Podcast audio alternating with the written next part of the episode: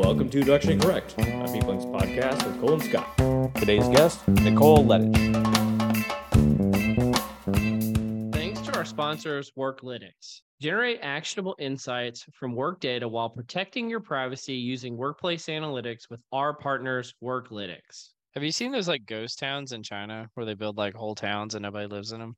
Oh, like a factory town, and like the factory No, closes no. down. Like they'll go like I remember I think one they built like it was like Paris. Like they built Whoa. Paris in China, but nobody lives there. no, I have not seen this. This sounds amazing. You should look into like seriously, go Google it or something Yeah, because there's like go- there's like ghost towns where they build like these full cities and nobody lives in them. like wait, they they tried to recreate Paris, like Eiffel Tower and the. I think Arc de they've Triomphe. recreated a lot of stuff, not just Paris. Like they've recreated a lot of like major um things. It's kind of like Vegas, you know, but empty. Oh God, China's ghost cities offer a look into a huge housing crisis. It's wild. Seven ghost towns in China. Let's see. Um, I need to see like one in Paris. Oh yeah, it came up. China's strange city of Paris. Oh my gosh, See, isn't that crazy? That's not in Europe. why though? Like, well, I guess like Disney Paris or something. Like, Hey, oh, Nicole. Hi, Nicole, how's it going? you caught us uh, looking at uh, China ghost cities. Oh, that sounds creepy. Yeah, I mean, imagine going to a town and it being completely empty. That would be very creepy. Yeah, giving me zombie movie vibes. Or Why, why are they ghost towns though? I didn't get a chance to actually read the article. Like, why would they build these and they go away, Cole? Uh, I mean, I don't really know, but uh, I, I presume that they kind of took the field of dream strategy. If you build it, they will come, and uh, they didn't come. So, so now they're empty. Sounds like the podcast, right? Just build it and see if people actually listen. Yeah, no kidding. This this is very strange. I don't I don't have a good ghost town in China segue built in. Like, have, have y'all ever been to like the like old west ghost towns, anything like that? Mm-mm. No, my husband would love to. He is obsessed with things like that. Like he's one of those people who watches, if you ever see the History Channel at night, Where- Ancient aliens. okay. yeah. Oak, what's that other one? It's like Oak something, Oak Island. Yes. oh yes, yes. Yes. Yeah. He like shoos us out of the race. Like, all right, let's uh I don't know what Oak Island is. What is Oak Island? they're looking for something related to it's like an ancient treasure that's somehow related to something in the bible that somehow ended up on this island so they've been digging for years but haven't found it yet sure it's I, not I'm just gonna fast forward to the end. They're not gonna find it. ever exactly every every Yeah. season every season there's almost a breakthrough oh, you gotta you gotta leave on the cliffhanger, right? yeah it's it's amazing like the history channel like the learning channel all this stuff sort of stuff like 20 years ago it used to be like actual like you learn about you know Yeah. ancient Yeah. romans or this sort of thing now it's ancient aliens and Yeah. uh bringing up 12 children in one house or whatever it is Yeah, or people fixing cars. Like Yeah, how yeah, many yeah. of these shows turned into people fixing cars? It's like that was never the point. And of course, you know, I mean, we've talked about MTV doesn't play music anymore, and it's about you know, I don't even know what they put on there anymore. Does Yeah. MTV even exist? it I does Think so I, I It feel does. like that uh like I know wilding out and ridiculousness are on there. That's like all I know about modern MTV. That's it. Uh, apparently ridiculousness is on all the time and I, I i will fall into the ridiculousness trap of Yeah. like watching it for eh, longer than i should honestly but there was like some sort of study that was done internally at mtv that essentially showed that this show for whatever reason will attract men from like age 25 to 49 for the longest period of time like it doesn't attract Yeah. gen z it doesn't attract obviously older adults but uh, for whatever reason, it attracts that group and it sustains attention. But that's like Impractical Jokers, right? Have you heard of that show? Oh yeah, oh yeah, yeah. like that's like also on all the time because people would just sit there and watch it. same demographic, no Yeah. doubt. Yeah, it's clearly working, Scott. It's working on you. So Totally. I, I was raised on TV though. Like that's my that's my go-to. That's my blankie. oh, a latchkey kid kind of. Oh yeah. Nicole, let me let me introduce you really quickly. maybe we'll talk about people analytics for once. Um, so Nicole Lettich is uh, the director of people analytics and insights at NASDAQ.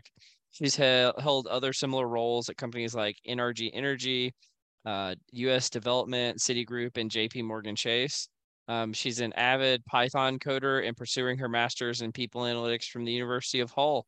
Nicole, I'm really glad for you to join us today. And uh, one of the things that I know that you focus a lot on is your own personal development.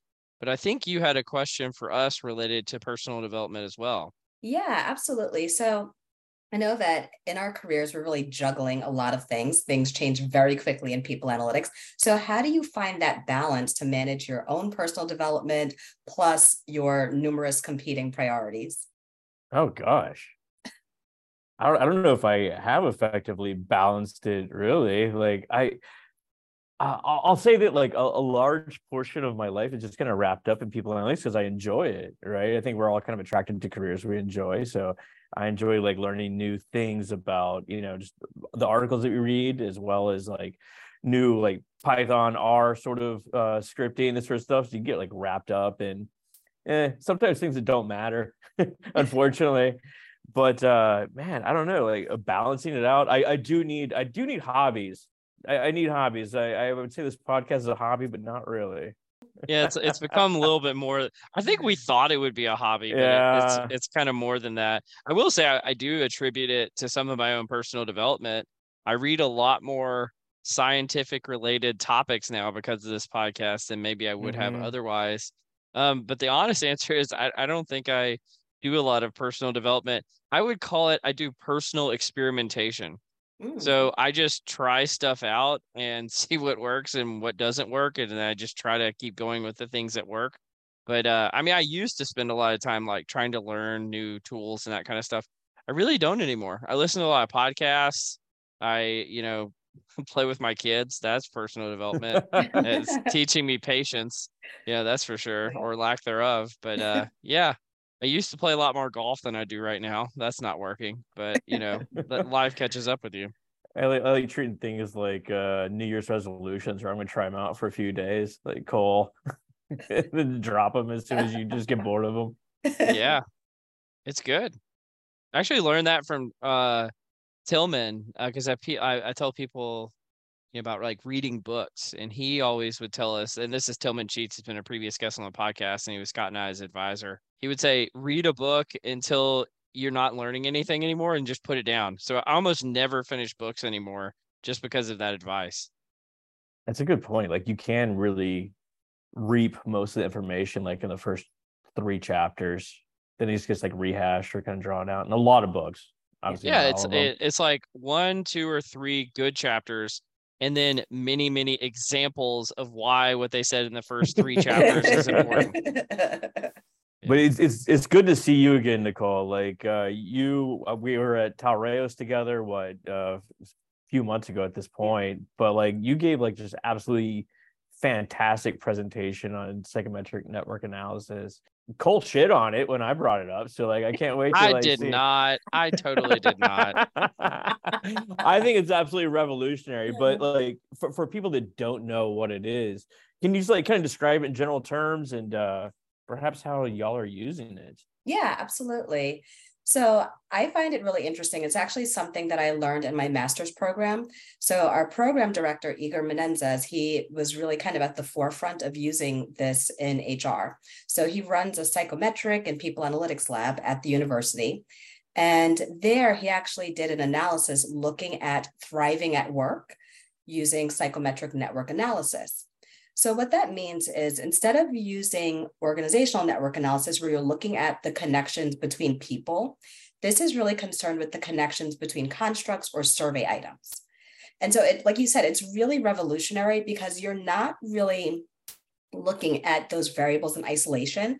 It's how do those all work together? So, it's really mm-hmm. cool stuff.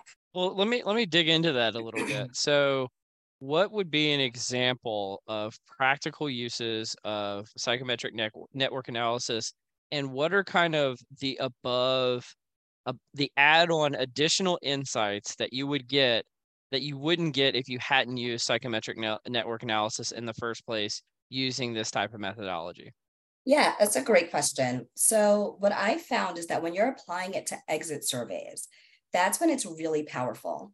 We always hear when it comes to people leaving organizations, it's career development and compensation. But when you apply psychometric network analysis to your exit survey, you start to look at all of those different touch points within your organization and you see what the different levers are that you can pull. So, one of the things that I've noticed um, in one of the analysis that I did is recognition was something that was huge. When you look at the different network metrics, it was the leading indicator when it came to strength, belongingness, and closeness. So when you're when you think about recognition, you look at all of the studies out that are out there, and it really kind of makes sense because recognition is linked to higher levels of engagement. If you're not being recognized, then lower levels of engagement, which we know is related to attrition again, this just really supported some of the other research that's out there. But if I just looked at sort of the correlations, I wasn't getting that insight.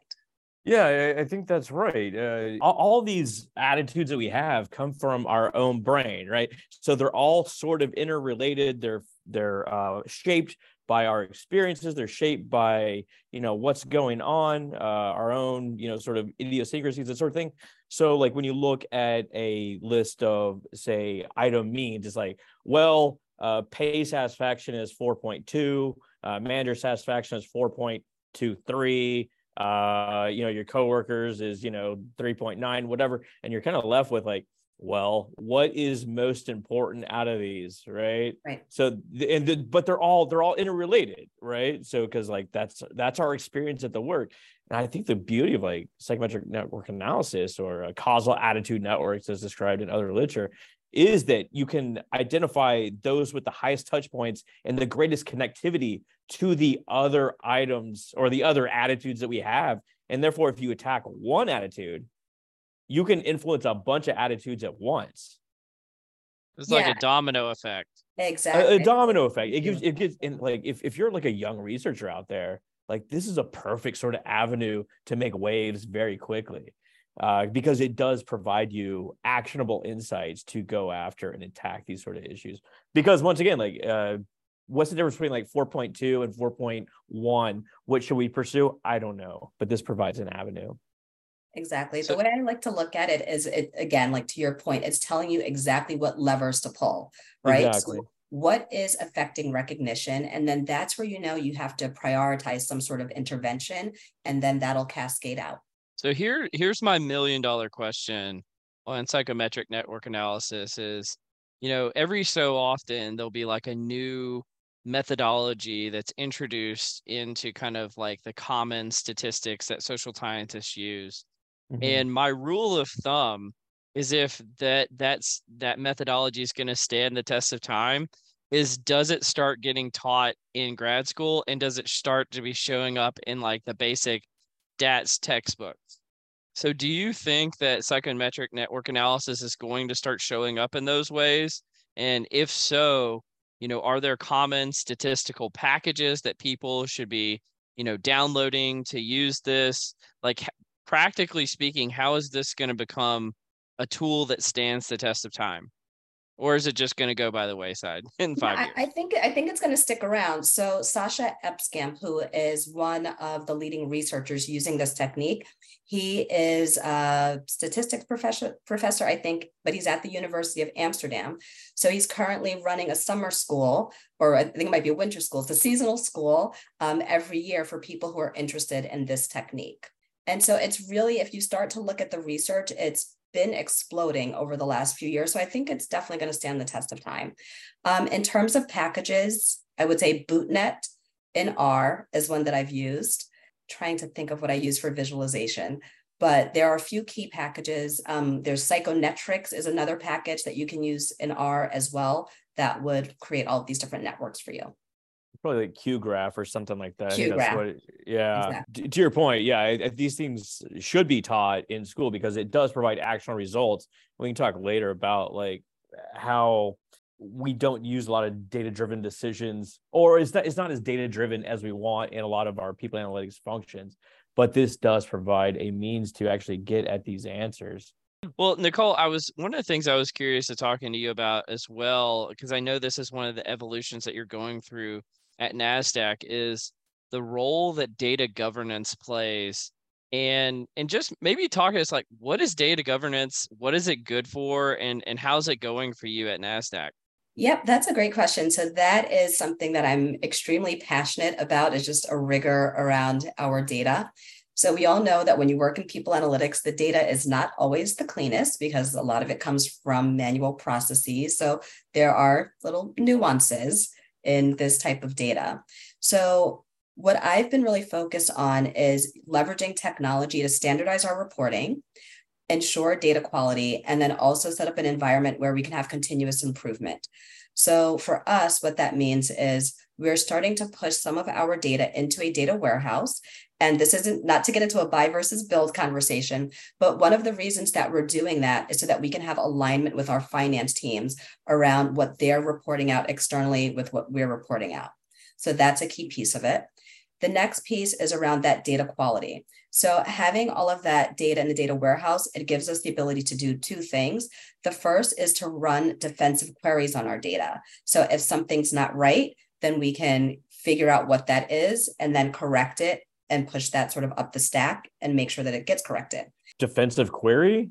That's what I like to call them defensive queries. So it's catching those errors before they make it out to users. Okay. That's like literally my nightmare is when, you know, you get this doesn't look right. I'm like, okay, let me start reconciling, right? Oh, so, absolutely. Nightmare. So what I like to do is, you know, is have these defensive queries. Then we're also setting up processes um, internally where we just have standardized audit. So that's kind of our backstop. So if something happens to slip through or there's some sort of anomaly, you know, we're doing multiple checks. And then you know goals end stage is to start using machine learning to handle some of this. So are there certain data points that we can identify as being incorrect and then have those corrected in the system and then just get an audit log where we have someone review those? So you've got these defensive queries nicole. You've got kind of problems that you're tackling but what the what i've usually framed this as is, is credibility problems right? If you're sharing the wrong data, if you have the wrong calculation, you have the wrong queries, you have, you know, your data definitions aren't correct, whatever it may be, how much time do you spend on trying to fix those type of issues just to maintain the team's credibility? So my approach has been to sort of tackle things in phases. So the first thing is let's get the basics right. Let's focus on headcount. So we know those reports are clean, good quality. So let's push push those out to users, make them available, sort of democratize them. We don't have to spend that much time on it. And then we're just kind of going through these various groups of reports. So it's really hard to quantify the time because some of these hygiene sort of queries have existed and we're just modifying them. And to your point, I like that you call it a credibility problem. And I agree with you. When you think about people analytics, I think a lot of people dive right into the analytics piece, but you have to remember you're dealing with these stakeholders and you can't build strong relationships and have that credibility if you're start really starting from a shaky foundation. So although it is time consuming, I think it is a very important piece of work but at the same time i kind of run things in parallel. So let's spend our time working on cleaning data but that doesn't mean that we have to stop delivering insights. So we'll deliver insights with the data that we know is ready to ship. Have you had difficulty actually just acquiring the data? I know i know it's a massive thing for a lot of organizations. We want to do you know these like crazy cool people analytics sort of things machine learning you know what have you but you know data availability is real issue and we got these like you know laws in europe and california new york illinois coming up. How do folks navigate that? And how has nasdaq navigated this sort of issues? Yeah i would say for us so when i took on this role i actually moved over to our people ops and tech team. So we're really kind of central to all of the people data that's coming in so I think in this structure, having access to the data hasn't really been as difficult for me. And that's, I think, another benefit of the data warehouse because mm-hmm. we can mm-hmm. also link in those financial measures as well, which I know can be a stumbling block for some people. So there really is um, a collaborative effort around making these data sets unified so we can get the most value out of them. Quantitative data is one thing, but I know that you're also very, I don't know, hip. You're you're a master at the qualitative method. And the one thing the things you talked about was like this like repertory grid. And like I, I said, Cole, what the heck is that? And he said, I don't know. Let's ask Nicole that. yeah, I said, I don't know either. What is it? yeah so this is like this is you know honestly what i'm going to be writing my thesis on is using this repertory grid technique so essentially it was developed by george kelly he was a psychologist in the 1950s and essentially, he came up with personal construct theory, which says that we all have different ways of interpreting the world. Those are our personal constructs. And whenever we're presented with something new, we run that idea through our own personal filter, and that develops, you know, is going to help us develop that response. So, something that you might find thrilling, I might find terrifying, right? And it's just all based on those experiences. Our uh, uh, psychological network psychological exactly. network analysis, right? All coming together. And so, what's cool about this technique is that it's a structured interview that elicits those constructs in the person's own words. So, for example, let's say we wanted to talk about companies, you know, what does it take to do people analytics well? So, I could say to each of you, I want you to think of three companies who are doing it well, three companies who are kind of mediocre, and three companies who aren't. Mm-hmm. And so you would give me the, that list of nine companies, and I take three people, three companies from that list and say, okay, well, what do two of these companies have in common that the third doesn't? And you might say one is, you know, doing people analytics at scale, one isn't. You know, one has the right org structure, one doesn't. And so you really come up with those different constructs in your own words. And then the nice part of this is that you go through all those constructs and you can compare them qualitatively and also quantitatively when you're looking at an individual grid. So you can run something like PCA to say, all right, well, how do these different constructs move together? You know, the thing I, I love about you, Nicole, is in the past, this was a while ago, somebody called me like a people analytics hipster. I always know like about it. It's like like really like niche type of topics. You've already introduced two that I've never explored in terms of the repertory grid and then the psychometric network analysis. I'll flip the question you asked us earlier back on you. How do you find out about all this stuff? And how are you focusing on your development? And where are you finding all these niche topics? And maybe they're not niche, maybe I'm just out of touch. Yeah, that's a great question. So I would say when it comes to psychometric network analysis, I was introduced to that in my master's program. And then as for the repertory grid, I actually was introduced to that by Max Blumberg. So oh, Max. Uh, friend of the pod and yes. classic the wild jackass. we called him the Renaissance man. Let's stick with that. The Renaissance man, Max Blumberg. Yes. So wait, you're getting your master's at Hull in, in England? Yeah so i'm doing it online which i need to do as as the mother of a small child yeah the, the, travel bills would get rather exorbitant.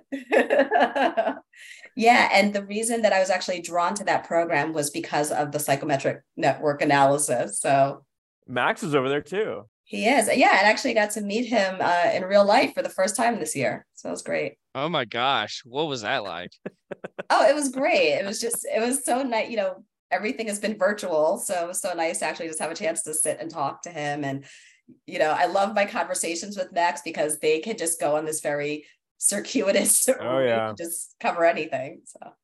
Well, it's like kind of like back to you. Like, is there anything kind of an extension of what Cole just said? Like, is there anything in your past that like kind of led you to where you are? I don't want to get to like a nature versus nurture or sort of argument here, but like uh, did you already always have this sort of like uh, orientation towards you know finding new tools or you know like people analytics like uh, looking after people or was it just something that you found in school and said like boy this is the right path for me yeah it's a great question so when i I've had sort of a very uh, meandering uh, career. So when I went to school, I was college, I was thinking to be a math major. And then I fell in love with English literature. And so that's where I think I really started to blend the quantitative and the qualitative. It's and about as far apart as you can get, right? As you can get. And I just kind of love that mix.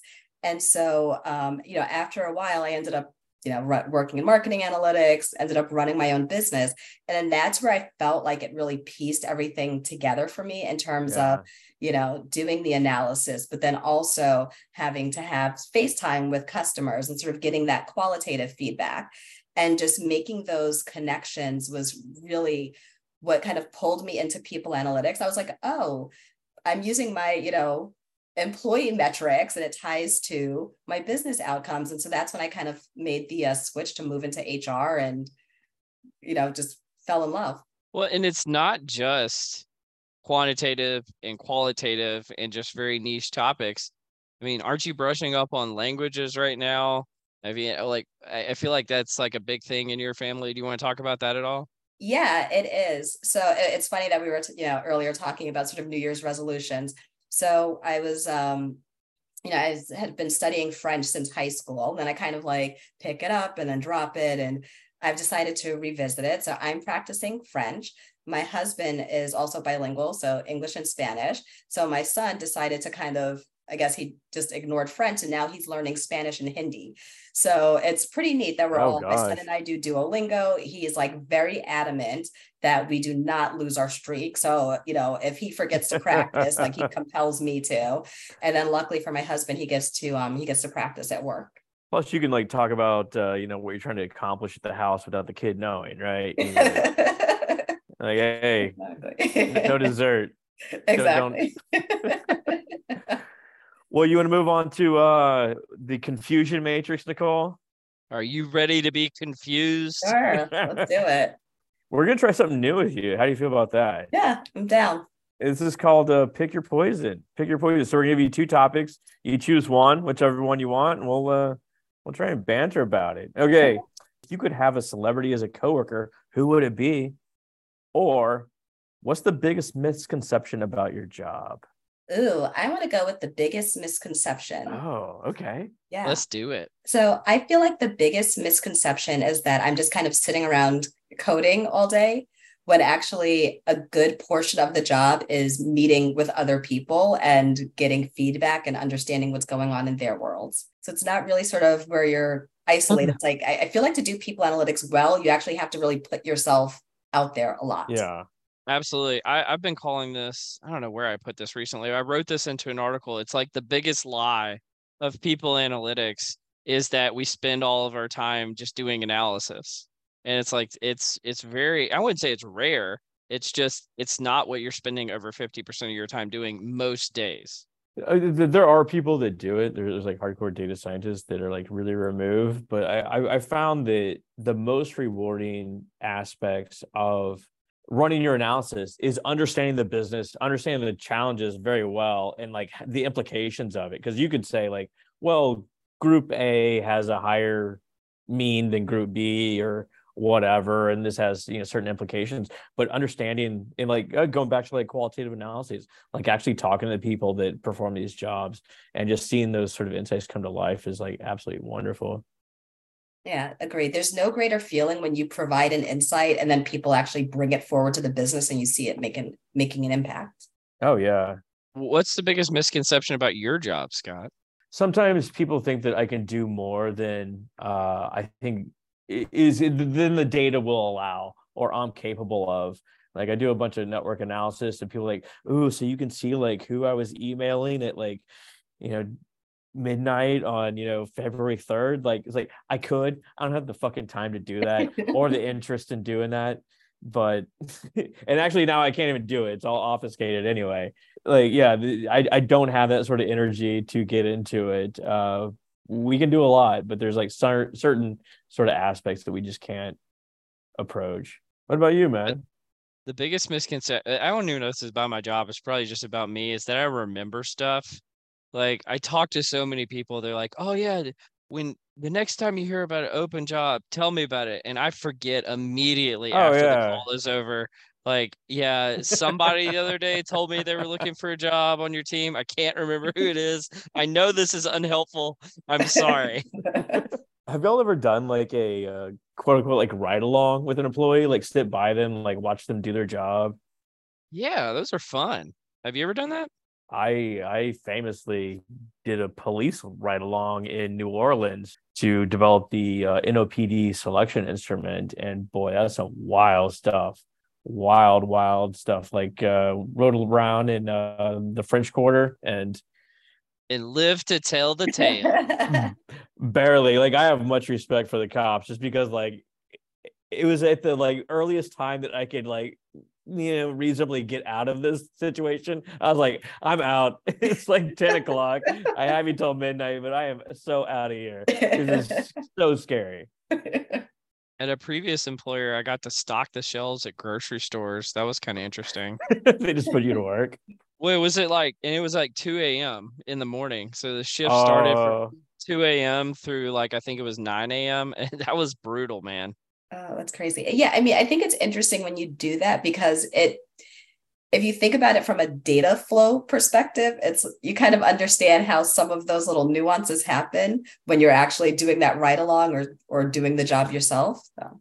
uh you want to move into that nerdery let's do some nerdery do you want to talk about the the SHRM article scott SHRM, absolutely. So this article is entitled uh, "SHRM Research: People analytics still in the early stages."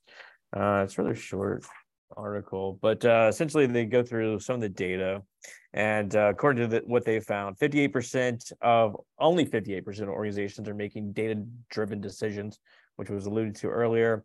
Uh, Nineteen percent uses causal models, which we could debate causal models whether they're actually causal. Um, most people analytics functions are limited to dashboards, which are have limited utility. Not not dashboards in general, but the ones that they're referring to anyway. Most people on functions are limited to uh, turnover and recruiting sort of exercises, which kind of move the needle with the business, but you know not some more uh, extravagant issues. There's data access issues, which we talked about earlier, and uh, uh, AI is still needs to be implemented but uh we, i got some more points on this but how do you guys feel about this uh Yeah, let, let me jump in here because I, I thought the article, I thought the points made in the article missed the point altogether. And so they basically the thesis of the article is people analytics is still in an early stage. And I actually just don't agree with that. It's not really anymore. I think that what they point out is the limitations for demand in people analytics. yeah So people just want dashboards on hiring data, dashboards on turnover, dashboards on pay equity, and that type of stuff. But what, what you run into when you're leading a people analytics function, I'd be really curious to get your, your perspectives on this, is creating solutions to problems that other people don't see as a problem. Right. And so no one's asking for causal models so it's no surprise that causal models aren't showing up on a lot of teams. So you're no getting at like just like a pure misalignment to the business objectives There is that is absolutely correct. And the thing is, I think what people analytics often does, it's mm. not at an early stage anymore, but what it does is it, it either does one of two things in my perspective. It misdiagnoses a problem and and solves for the misdiagnosis, or B, it, it, it actually solves a real problem, but the stakeholders who are in charge of fixing that problem don't want to hear about it. They don't want to hear about the results that you came up with. And therefore, your work ends up being wasted just because they didn't want to hear the results in the first place. Well, I was going to say that's why I think it kind of goes back to having, you know, putting yourself out there and talking to people and that business alignment.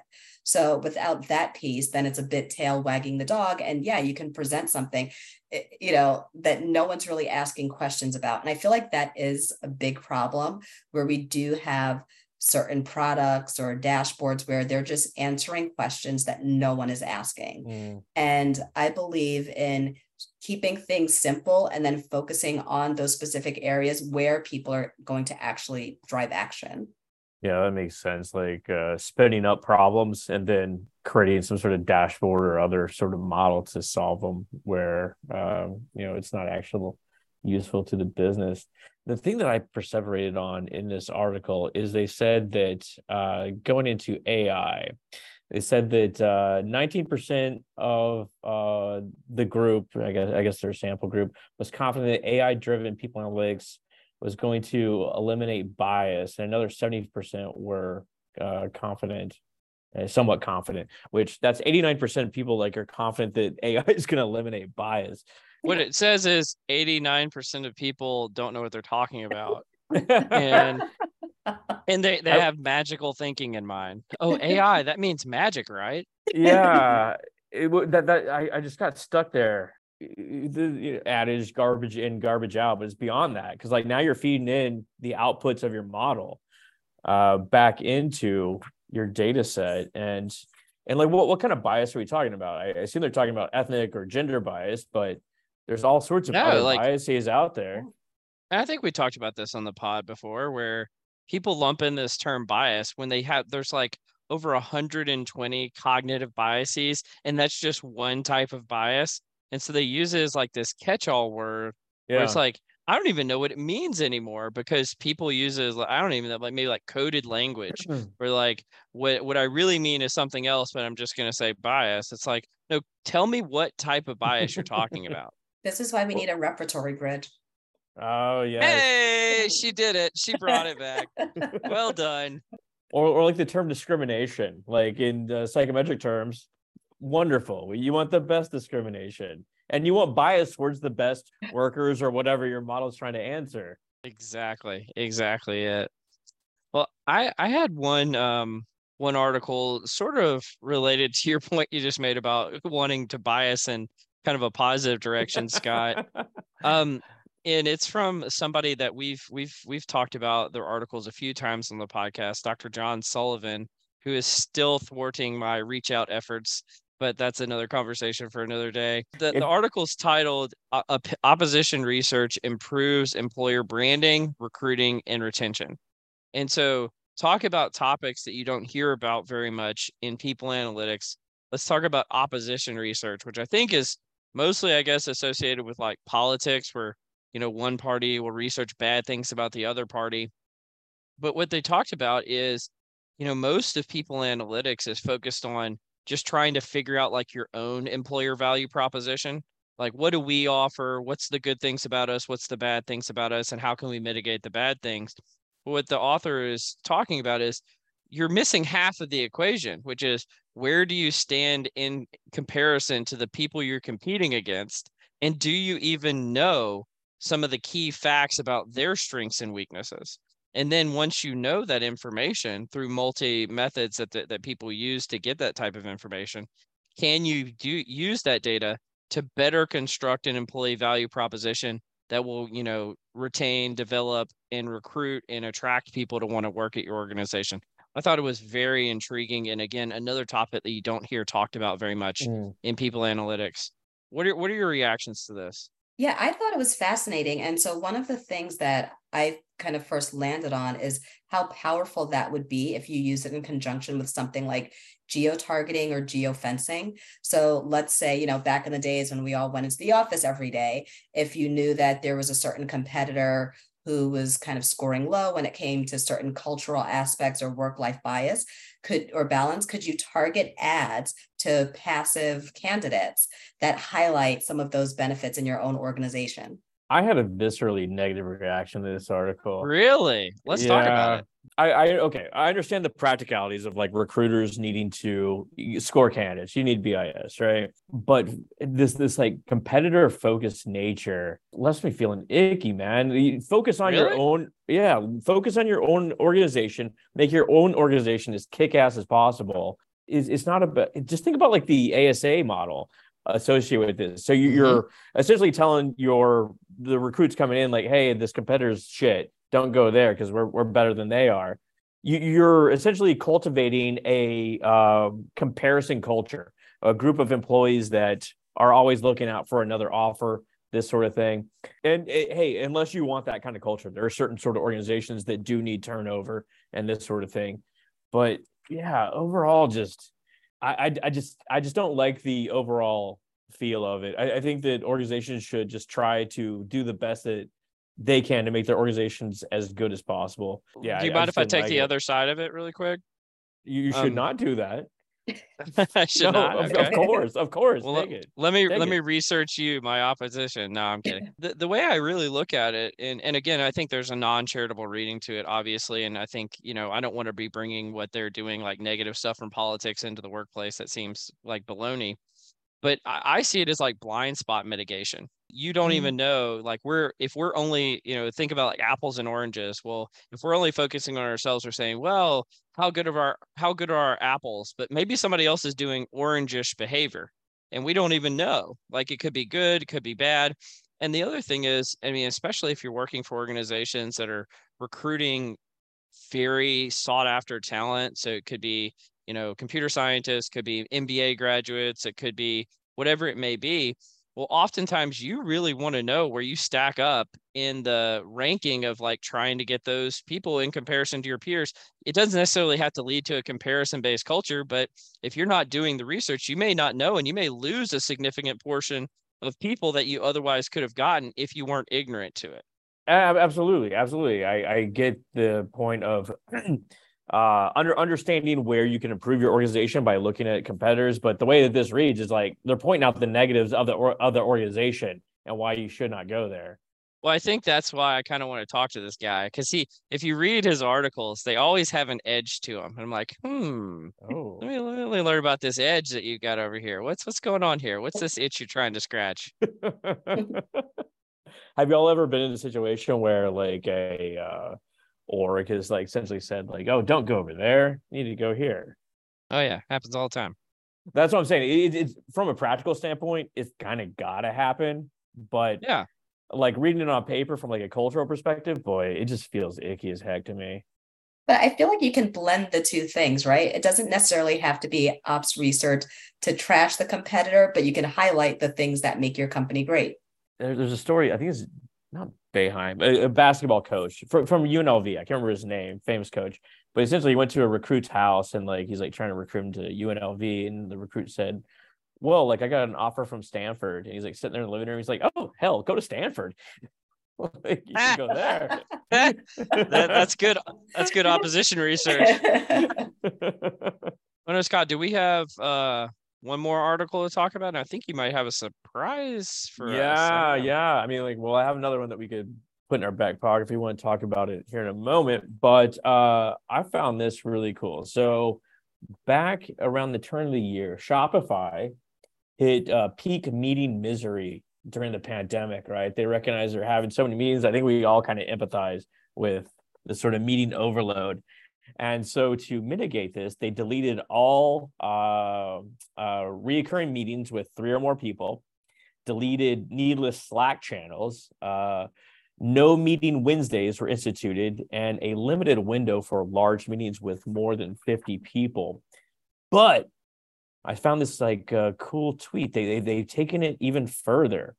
Uh, they now have this tool that for every meeting, and I'll try and hold it up here. For every meeting, it shows you the cost of that meeting based on the attendees that are in the meeting. So this particular meeting has five, six people. Estimated cost uh, twenty one hundred dollars to hold that meeting.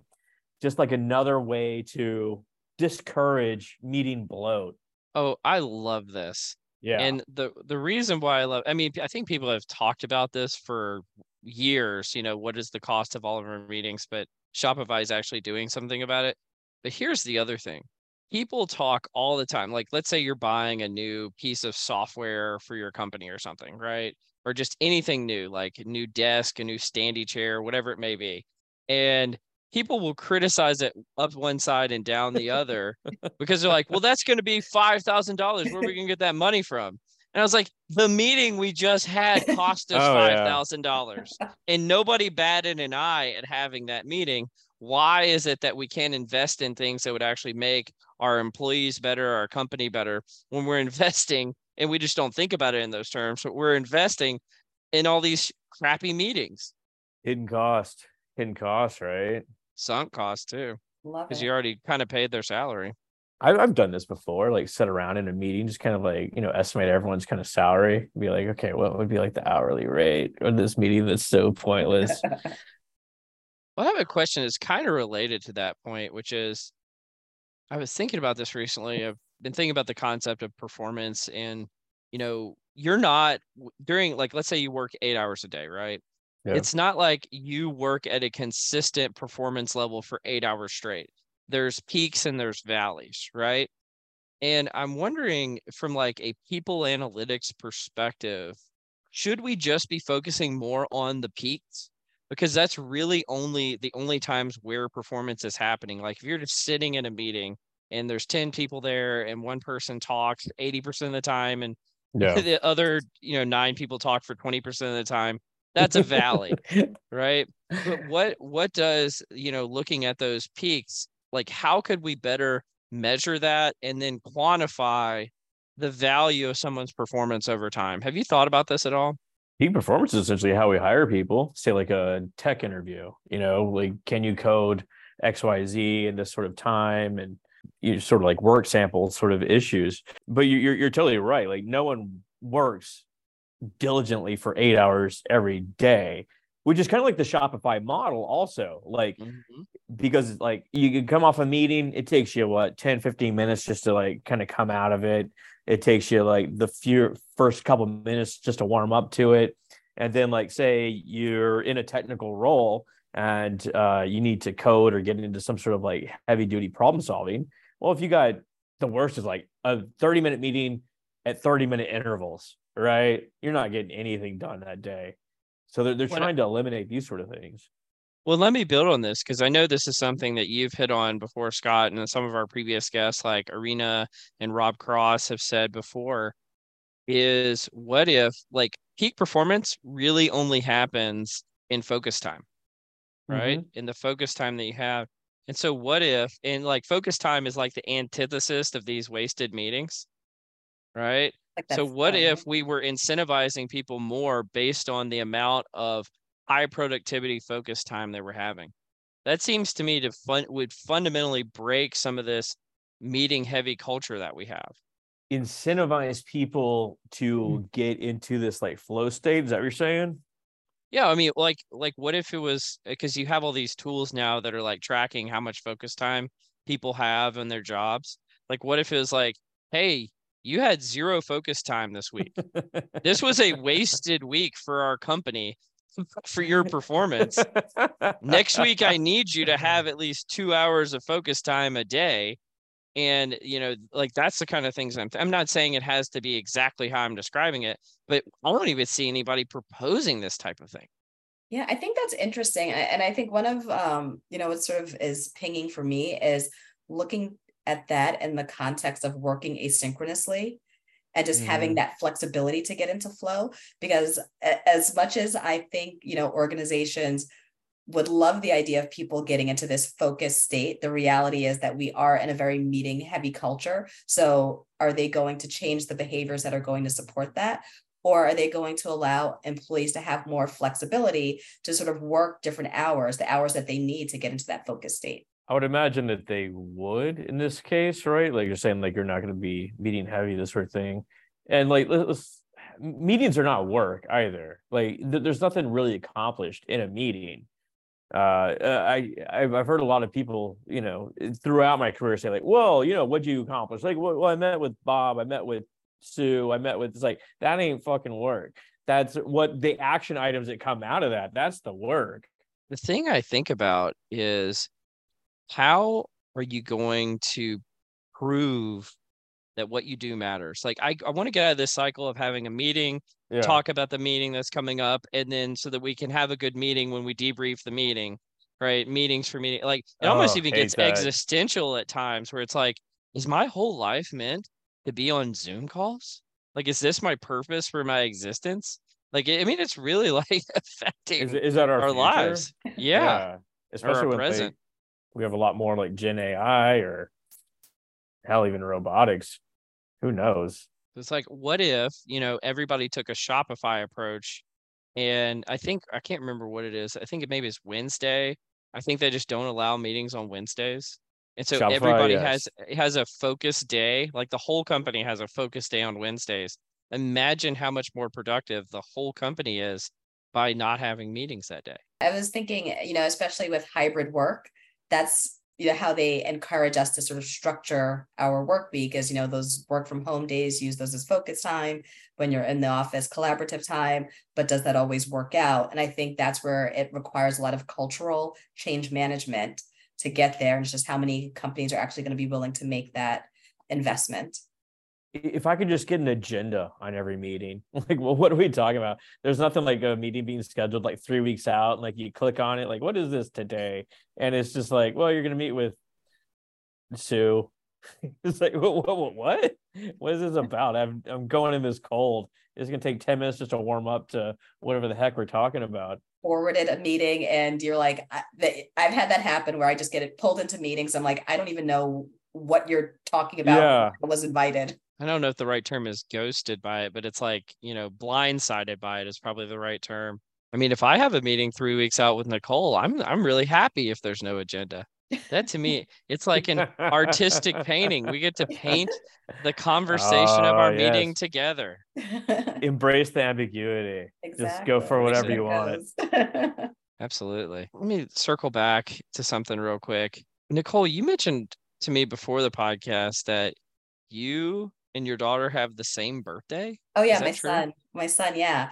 So it was a bit of a surprise because so the funny story is that he was actually due on March 14th and he decided to show up, you know, a few weeks early.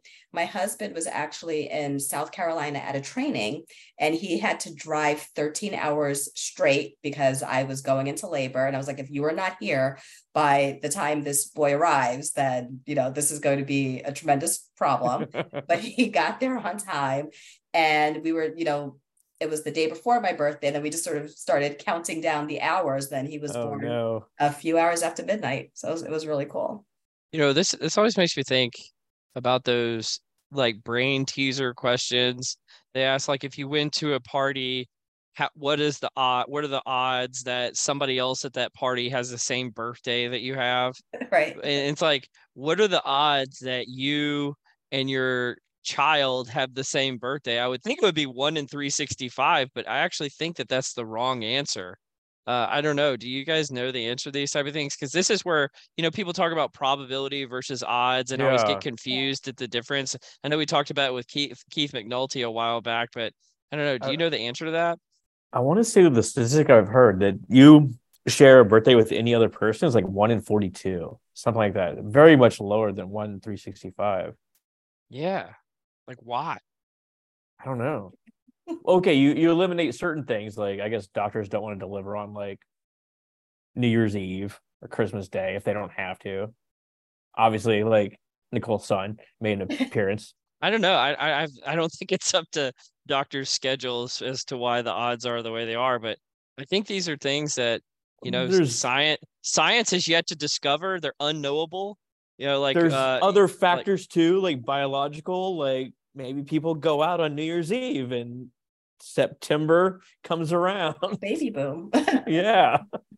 Yeah, I remember they were talking about when COVID first happened that there was a baby boom right after that because everybody came and Oh yeah. was staying together in the beginning. anyway, well, this is the point where we've officially unraveled and we're talking about baby booms. So, uh, Nicole, you were amazing. And honestly, in terms of educational value, I've learned a lot through today's podcast. And so, well done. Thank you so much for being our guest. Scott, any any parting words for Nicole before we give Nicole the final word? Nicole, absolutely wonderful to meet you. Great insights around these like cool techniques and uh, just learning about you in general. Thanks for coming on. yeah thanks for having me I had a really good time Awesome. Well, you've been listening to Directionally Correct, a People Analytics podcast with Cole and Scott and Nicole Lettich. Thanks for joining us, Nicole. thank you As always, all opinions are our own and do not reflect those of any other organization. You've been listening to Directionally Correct, People Analytics podcast with Cole and Scott.